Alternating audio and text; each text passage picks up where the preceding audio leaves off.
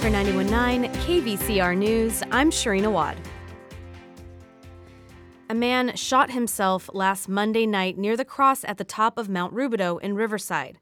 Local police say his body was found Tuesday morning by a hiker. According to a spokesman with the Riverside Police Department, the man's girlfriend was on the mountain searching for him at his last known location when a hiker came across the deceased man around 9:45 a.m. Police were then contacted. The incident is being investigated as a suicide. All trails were closed for several hours but reopened yesterday afternoon and are open to the public. Members of the public in need of mental health crisis assistance are encouraged to call Riverside County's helpline at 951 656 HELP or visit their website at uptoriverside.org.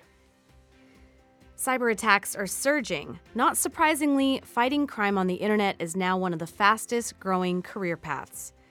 As companies, governments, and individuals rely on digital platforms more than ever, cyber attacks are surging. In California alone, cyber crimes accounted for more than $2 billion in losses in 2022, the highest of any state.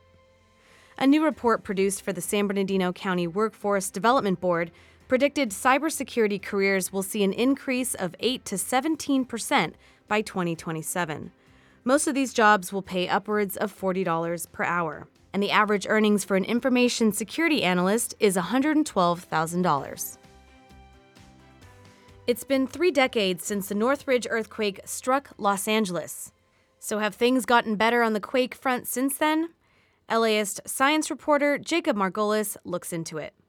When the Northridge earthquake hit, we didn't know the magnitude or where the worst shaking had happened for some time, leaving everyone feeling helpless. Since then, our seismic network has been overhauled with sensors put all across California.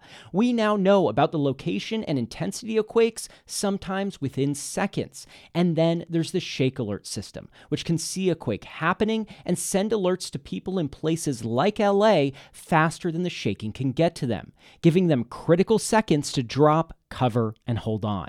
For LAist 89.3, I'm Jacob Margolis. California community colleges got a $650 million payout in pandemic relief funds from the state. More than a year later, schools have spent only a fraction of the money. That's according to a new analysis from CalMatters.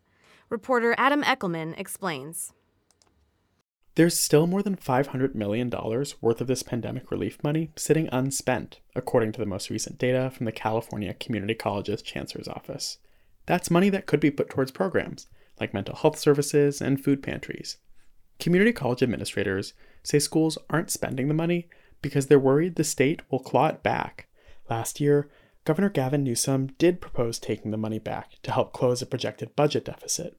That proposal didn't move forward but school leaders still worry the money is at risk. According to the latest budget proposal from the governor, the community college system will not face any major cuts this year, but the budget is subject to change before it's enacted this summer. That's CalMatters' Adam Echelman.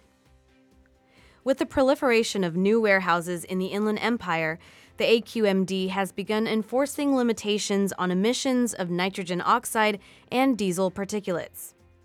The limits are defined under the Warehouse Indirect Source Rule. The AQMD has issued 109 violation notices to warehouse owners and operators who have failed to meet deadlines that were approved in 2021.